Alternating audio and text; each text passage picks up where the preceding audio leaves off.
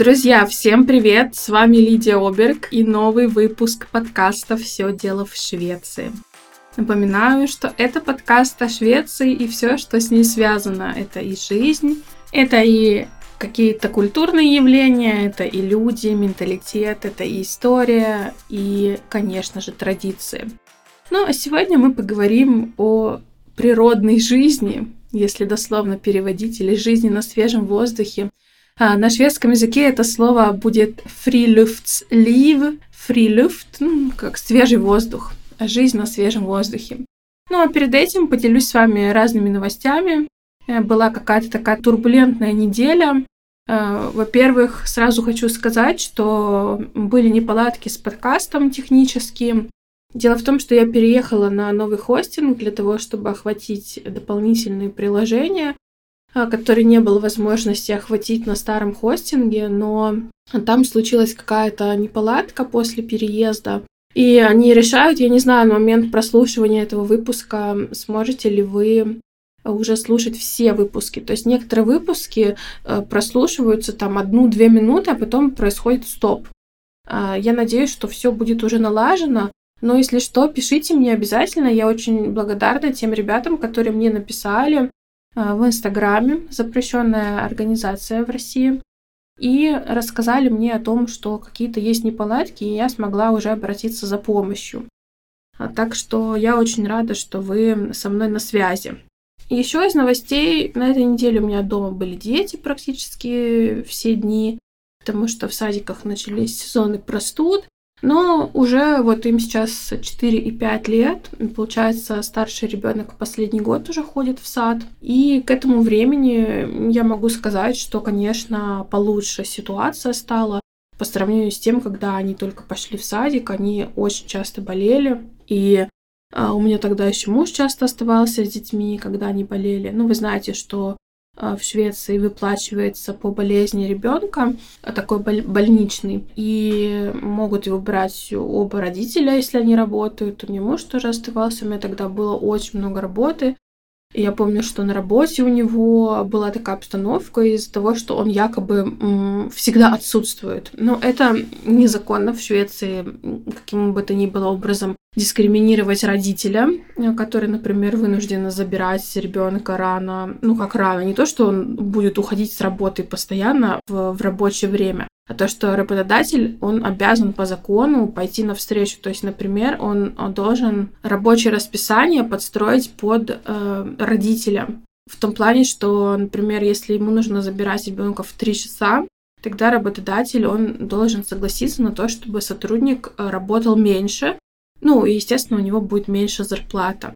То есть можно то, что по-шведски называется гонер и тид, э, снизить процент работы, э, ну, с снижением зарплаты, но тем не менее, что такое, такая потенциальная возможность есть. Ну и плюс э, в законе прописано, что работодатель должен обеспечить родителю а, возможность эм, и работать, и быть родителем, то есть чтобы он не испытывал никаких а, чувств э, стыда за то, что у него есть ребенок, который иногда болеет. И, конечно, в нормальных коллективах люди не обращают на это внимания, я думаю, что те, кто из вас, э, кто живет в Швеции какое-то уже время и работает в шведском коллективе, вы к этому уже привыкли, что шведы очень часто уходят куда-то, и их очень часто нет, они часто болеют, э, с детьми сидят. Ну, в общей сложности кажется, что швед на работе присутствует не очень часто. Впрочем, на рабочем месте в прошлом моего мужа э, все были уже предпенсионного возраста,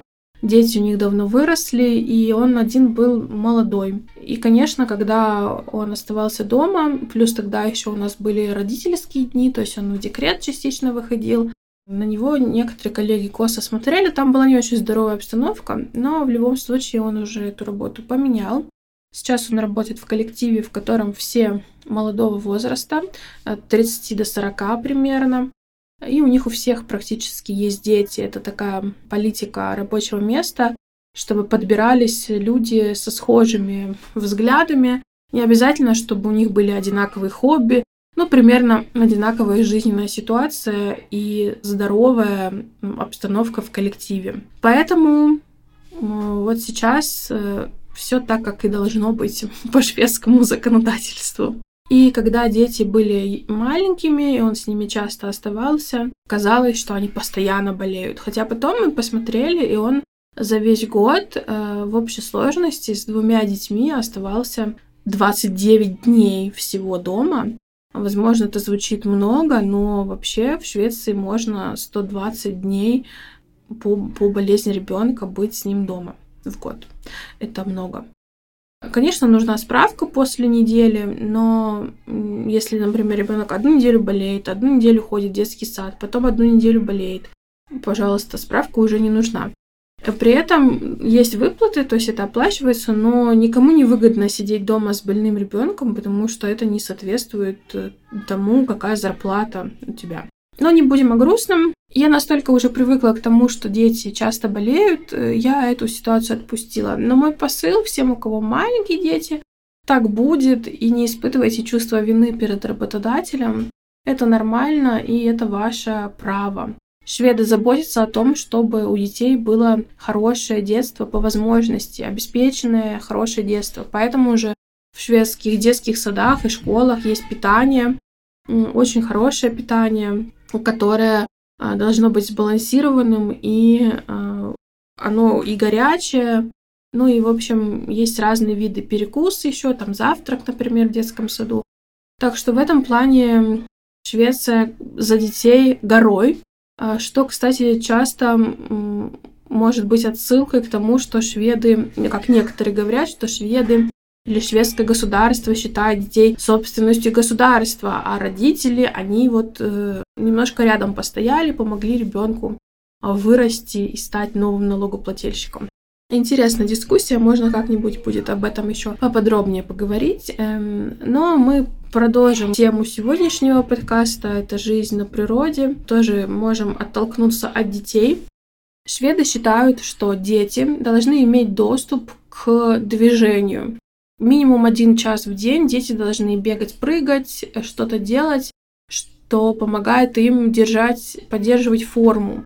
Поэтому они, конечно же, гуляют в детских садах, они выходят на площадки, они иногда ходят в какие-то небольшие походы а, в ближайший лесок. Они могут даже ездить э, куда-то подальше, где есть дополнительное оборудование, но это зависит непосредственно от вашего садика. Но также есть специальные садики, которые называются Ur och Skur förskola, да, Ur och Skur. И Ur och Skur — это ну, детский сад в любую непогоду. Или в любую погоду. в непогоду тоже. Дети находятся постоянно на улице. То есть они и спят на улице, и едят на улице, и все-все делают на улице. У них, конечно же, есть здание детского сада, а, то есть, если там, не знаю, гроза, пурга, град, э, ливень, они, конечно же, будут находиться внутри. Если сильные морозы, они тоже будут находиться внутри. Но если там может быть какая-то морось или просто на наш взгляд холодно, ну там минус 5, они все равно будут э, на улице целый день. При этом и малыши туда ходят, и взрослые дети, ну как взрослые, 5 лет. И, и такие детские сады есть э, в каждом муниципалитете. Я думаю, что в каждом, ну, по крайней мере, я нашла в интернете по разным муниципалитетам информацию, и я думаю, что они есть везде. Например, в, одной из, в одном из муниципалитетов, Хюдиксваль, вот просто на бум, как выглядит э, день э, в детском саду вот на улице. Открывается в 6.30 у них детский сад, до 8 утра у них завтрак, и после этого они э, занимаются педагогической деятельностью, то есть они ищут какие-то ветки, ищут какие-то иголки, ищут каких-то насекомых. Э, у них все направлено на то, что происходит на природе. Они делают какие-то поделки а они э, делают какие-то физические упражнения, то есть какие-то, какую-то тренировку они делают. А дальше идет обед на улице. В 12 часов э, дети, которые спят, они ложатся спать в такие специальные ящики, спальные ящики. Кто-то в спальные ящики, кто-то просто в колясках спит на улице в своих спальниках. И спокойно это все происходит. Родители, конечно, волнуются, некоторые, которые слышат о том, что в Швеции, я знаю, что еще в Норвегии дети на улице спят. Но это нормально. Мои дети на улице не спали в детском саду. Мы ходили в два детских сада. Это наш второй сад сейчас. А у нас были не такие правила. А потом полдник в 14.30 и э, с 15 начинается уже игра. Ютелек погоджен, игра на улице. И в 17.30 детский сад закрывается, конкретно этот. Кстати, в таких детских садах часто дети учатся кататься на лыжах, э, на коньках, э, на санках, ну, все виды спорта такие пробуют. Но, между прочим, я могу сказать, что в Петербурге, когда, когда я ходила в детский сад, у меня есть какие-то смутные воспоминания того, что мы катались на лыжах зимой. Хотя это был совершенно среднестатистический, обычный, стандартный детский сад. Но вот эти воспоминания во мне живы. Я помню, что у меня даже как-то неплохо получалось. Так что не только шведы преуспели в том, чтобы детей вовлекать в активности какие-то спортивные. А вообще, жизнь на природе для шведов очень важная э, составляющая. И почему я сегодня хочу об этом поговорить, так это мое внутреннее состояние. Я очень люблю находиться на природе, и я очень люблю осень. Это конец сентября, октябрь, конец октября и начало ноября. Это мое любимое время года, потому что в воздухе есть прохлада, э, все еще пока красивое, все сухое, когда солнышко выходит, оно даже может пригревать. А, ну, конечно, не в начале ноября, там уже минус, минус 2, минус 3. Я говорю о средних широтах, сейчас не о тех, кто живет на севере. А, и мне очень это нравится, потому что можно уютно одеться, тепло, тепло, внутри тепло, сверху холодно, то есть там холодное лицо, щеки, очень свежо, и при этом эм, природа совершенно прекрасная, и нет всяких мерзких вот этих вот змей, мерзких насекомых, они уже все спят себе спокойно, хотя клещи активно еще говорят и до конца октября. Но это зависит, конечно, от погоды и от того, когда они уходят в спячку или что клещи делают зимой, они там замораживаются. Фу. А тем не менее, я э, очень бы хотела пойти в какой-нибудь поход. Мне сейчас э, морально тяжеловато, потому что было очень много работы, но я рассказывала вот последние годы. У меня были взаимоотношения с блогом сложные. И я последний год мало делала какого-то контента.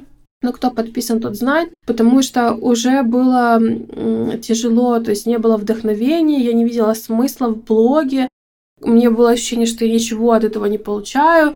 Мне не хотелось просто иметь блог для того, чтобы там продавать свои услуги, потому что, получается, ты просто выходишь в сторис и говоришь, «Э, ребята, у меня такой курс, давайте покупайте, а потом у тебя какое-то состояние, когда ты просто не хочешь ничем делиться с миром, и когда у тебя следующий курс, ты опять выходишь, и, ну, какой смысл людям быть подписанным на такой блог?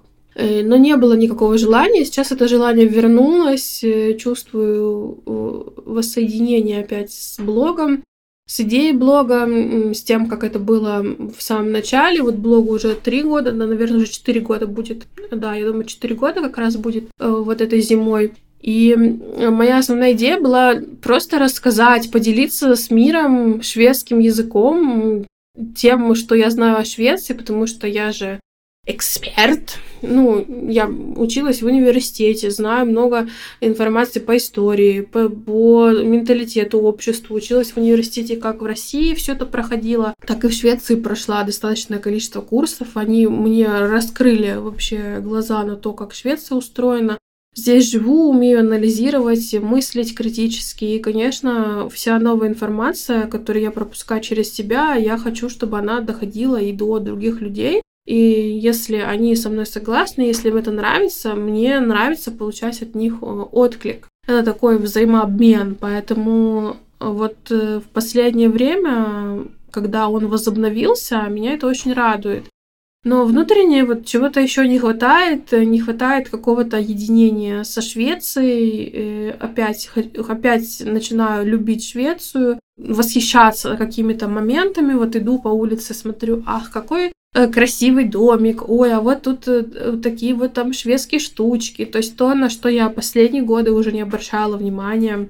Такой вот был период у меня становления моей фирмы, а, становления блога, школы, но сейчас вот опять моя любимая Швеция, она для меня открывается заново, и я вспоминаю то, как я в 2012, нет, или каком, в 11, в 11 году здесь жила, и училась и познавала вот эти народные промыслы, народные традиции, эм, занималась выделкой шкур, кто помнит, я рассказывала об этом, это был такой специальный курс, э, также курс рукоделия, вышивания, шитья, вязания. Сейчас вот я хочу вернуться к этому рукоделию. А вы помните, что я купила швейную машинку в прошлом году. Ну, я пока ничего особо не сшила на ней, но просто сам процесс того, что я вот что-то могу шить. Ну, я подшила все шторы, ну, почему, это тоже результат. Кое-что там для детей сделала, но пока у меня не было возможности сесть красиво разобраться, и плюс у меня не совсем хватает э, терпения на то, чтобы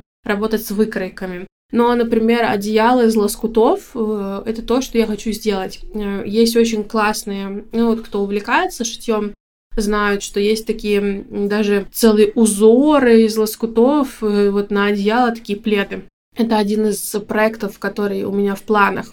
Также возвращение к рукоделию, к вот этому скандинавскому узору, орнаменту, к скандинавским цветам. Допустим, на черном фоне вышиты яркие цветы. Вязание — это узоры. Я не очень умею вязать узоры, ну и вообще я давно уже не вязала, но мне нужно вспомнить, просто вспомнить и дальше по книгам уже, ну и на ютубе, конечно, есть все вот эти инструкции.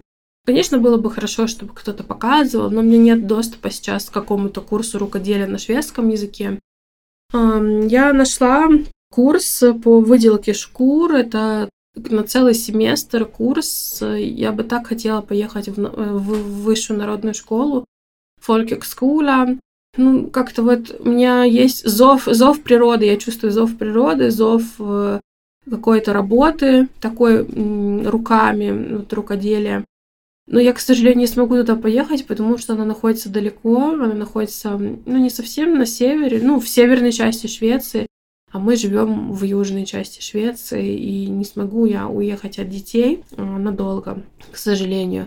И у нас э, в наших регионах нет того, что мне нужно. Мне нужно рукоделие, э, выделка шкур какая-то, традиционное шитье, традиционная жизнь. Вот, вот это вот мне нужно, но, к сожалению. Но есть хорошая новость для тех, кто живет в регионах ближе к северу. Очень много таких вариантов. Но для этого нужно иметь возможность, да, не работать и поехать на такой курс и жить там в школе.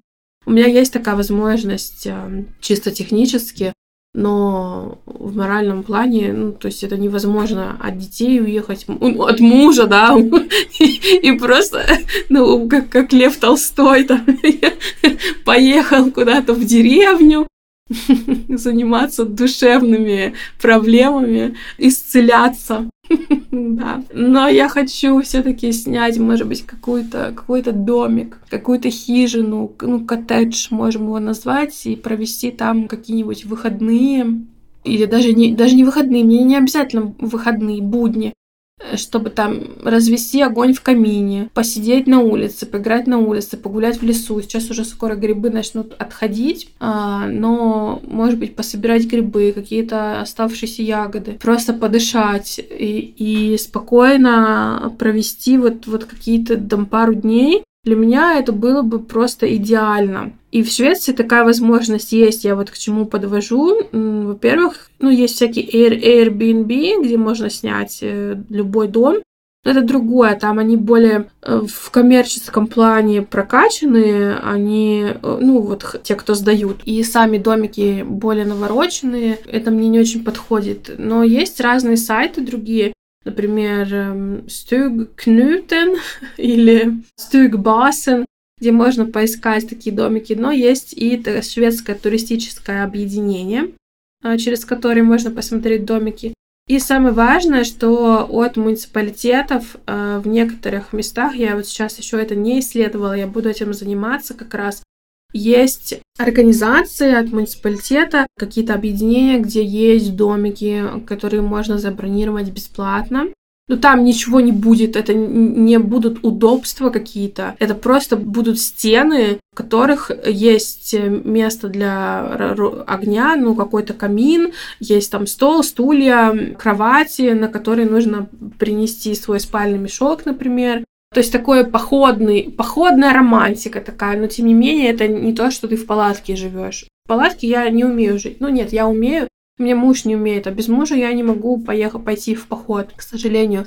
Он вообще это все не любит. И не то, что не любит, э, не умеет. Хотя выяснилось, я, кстати, думала, что это не так, но выяснилось, что они с семьей в детстве постоянно ходили в какие-то походы, и он все это должен уметь.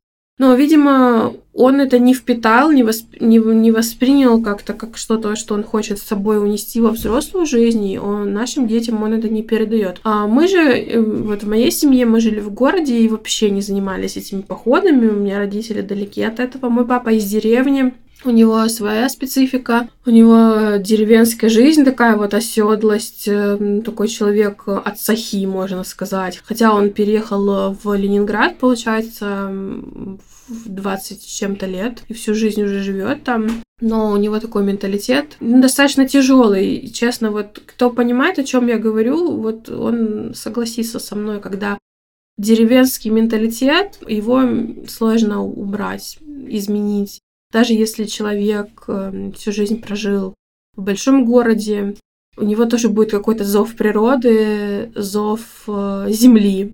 А, вот он э, очень много на даче времени проводит, у него вот, вот что все он был всегда против, чтобы мы ездили в какой-то отпуск, чтобы мы еще куда-то ездили. Потому что нужно дела делать дома. Нужно вот дома, вот нужно все вот как бы вот так делать, чтобы никакого безделия не было.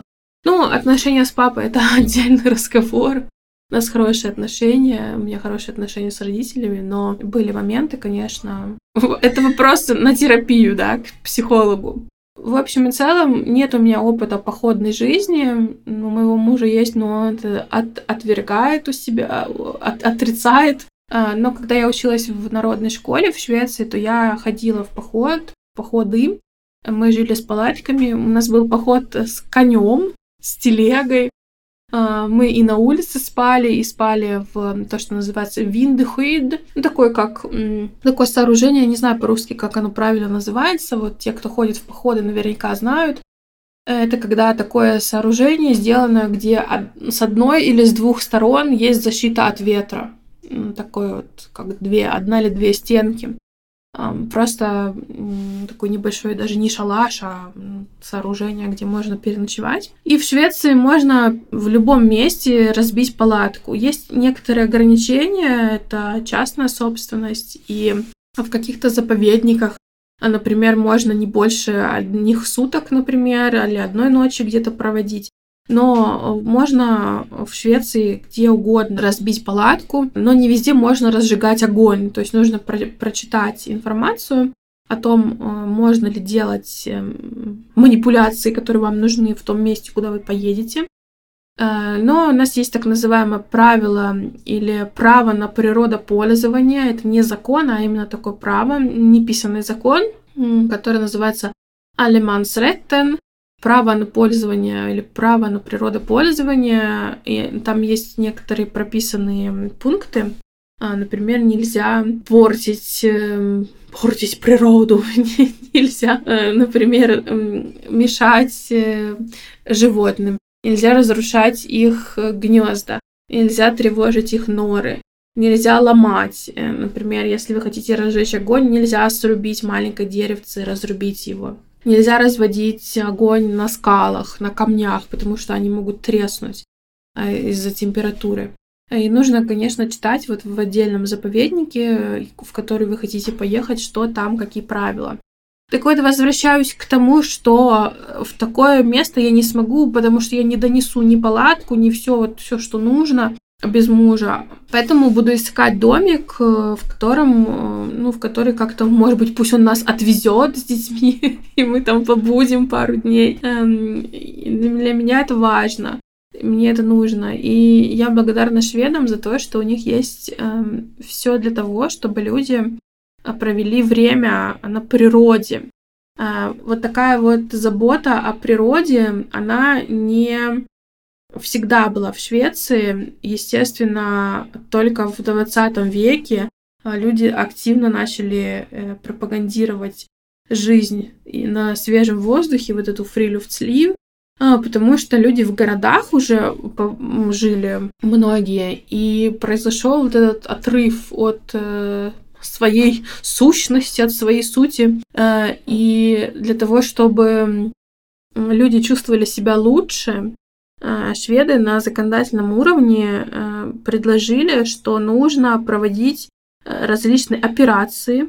Вот, например, в 50-х годах а, была основана такая организация, которая называется Операция Дикие просторы, Operation Wildmark, которая помогла э, детям и подросткам, э, которые, например, э, имели риск попасть в какие-то криминальные круги, выезжать на природу, делать какие-то полезные вещи, там строить, там пилить что-то, я не знаю, э, рубить просто э, быть в контакте с природой, с каким-то осознанным э, трудом руками, то что, то, что делается. И вот такая, э, такой детский сад, о котором мы говорили, вот такой тип детского сада был основан в 1983 году, когда э, шведские ученые выяснили, что детям нужно э, находиться как можно больше на природе. Что еще шведы делают для того, чтобы люди могли насладиться дарами, благами э, природными. Это места для купания, бадплацер. Э, в любом муниципалитете есть несколько мест для купания. Они оборудованы. Это пляжи, это чистые расчищенные пляжи. Это мостки, из которых можно нырять. Э, это специальные там разные сооружения. В каких-то местах есть и, и такие плавные заходы в воду, эм, оборудованные для людей, которые в коляске, например, инвалидной, э, для тех, кто плохо передвигается, то есть там можно держаться, но ты в воду можешь зайти тоже искупаться. Также это э, разные скамейки э, или такие небольшие, как я их называю, домики, но это не домики, а э, места для того, чтобы можно было съесть свой пикник. Э, чтобы не на земле сидеть, а специально оборудованные столы со скамейками. Также очень много мест для гриля, поскольку нельзя огонь разводить везде, где хочешь. Есть специальный гриль-пляцер, и туда привозят дрова.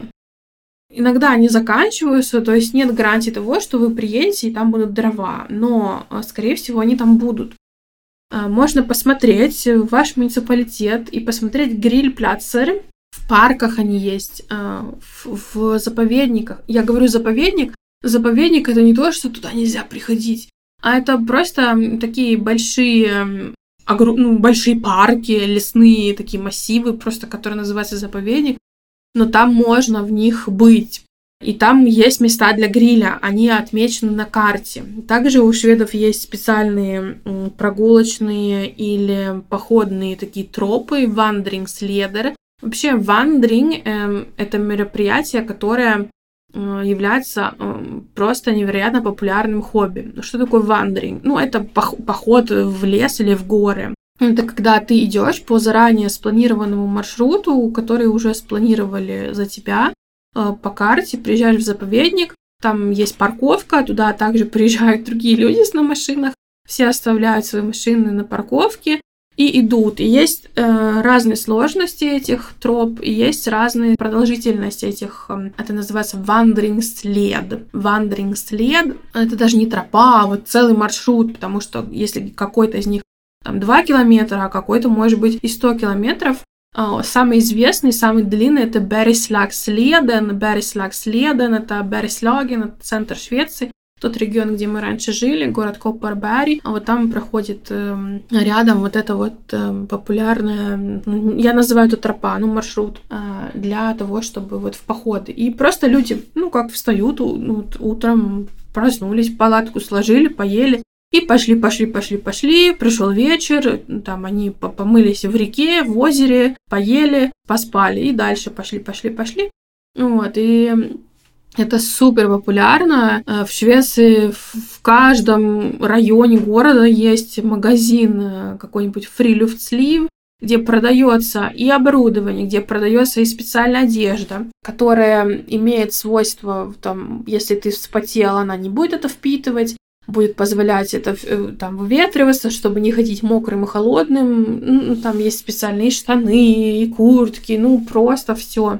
Это, конечно, стоит денег, но это можно купить и БУ. Поэтому я в восхищении. Немножко грущу я из-за того, что мой муж это не любит, но мне, может быть, нужно его как-то вовлекать, мне кажется, что если я все организую, то он согласится. Конечно, палатку я не буду покупать. Во-первых, это дорого. Во-вторых, я боюсь, что он не оценит. Но хотя бы выйти на один день в какой-то вот заповедник, и не просто в парке погулять, а вот хочется, вот, где нет людей, и ты немножко такой дикарь.